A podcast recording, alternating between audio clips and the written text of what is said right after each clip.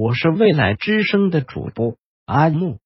最近发现大家非常喜欢在喜马拉雅平台上收听由我自创、自编、自己录播的恐怖、惊悚、灵异的鬼故事。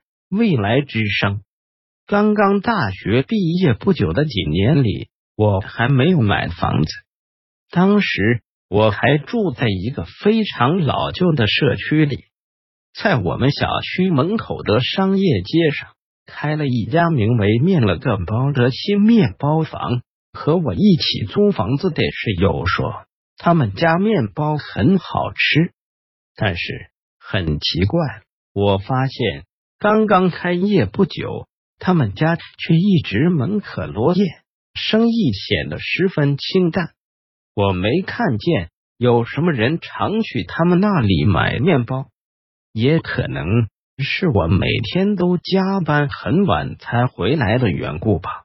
有一天晚上，我路过小区楼下那些小商业店铺的时候，肚子饿得咕咕叫，只有面包房还开着，我就进去了。接待我的人是店主，一个美丽的女孩。刚进屋子不久，我就闻到。里面有一种很奇特的香味，而且摆在展柜里面的面包和糕点看起来特别诱人，馋得我直吞口水。索性就买了好多东西：肉松面包、三明治、泡芙、饼干，还有他们店的特色果汁。一回到家，刚一打开包装袋，满屋子飘香。另外。两个室友也被那种十分特别的香味吸引而来，凑到我屋子里，要和我们一起分享美食。我有轻微洁癖症，克制住了自己正在跃跃欲试、呼之欲出的食欲，赶快钻到密闭卫生间里去洗了一个热水澡。可是，当洗漱完毕，回到自己卧室里的时候，发现。他们俩还在大口大口吃着最后那一点点食物，竟然没有给我留下什么东西。我也没有责备他们，只好独自到厨房下了两袋方便面。只是那些东西的味道到了后半夜还没有散尽。那一个晚上，我只能开着门窗睡觉，差一点被吹得中风。其实。我们几个人都说不上来，面包房的那种香气到底是来自于特殊品牌的面粉、香料，还是奶油？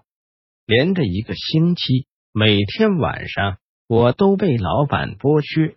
加班之后路过那家面包房时，不管时间多晚，他们总是在营业，而且每天还都是同一个女孩接待我。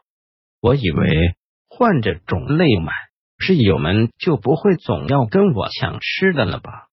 然并卵，我习惯的洁癖每天都要作祟，而且每天我都能够成功的抵抗住食物诱惑，而且每天我都只能眼睁睁面对他们吃剩下的包装袋，无可奈何的去厨房里煮泡面吃。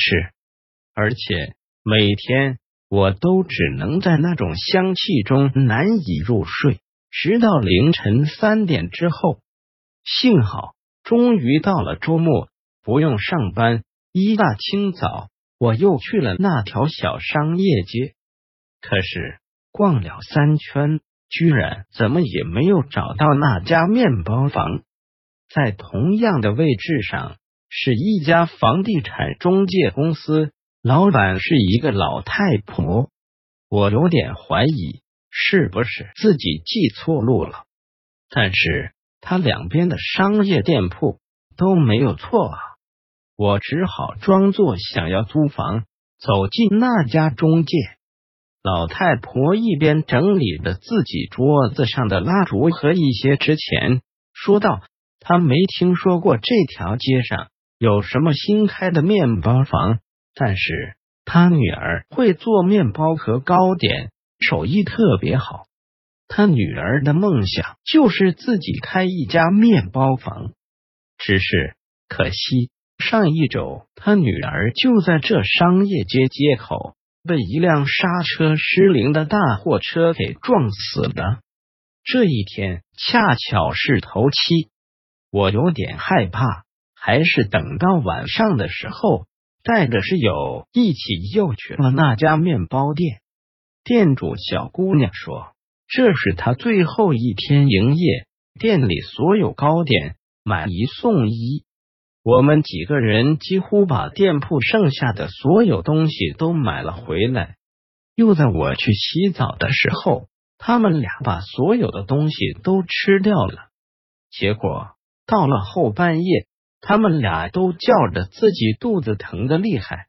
我打电话喊来幺二零，等他们从急救室里出来的时候，才知道是食物中毒。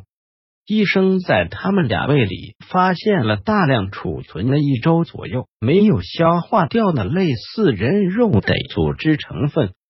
以后不管我加班多晚，再也不敢乱吃东西了。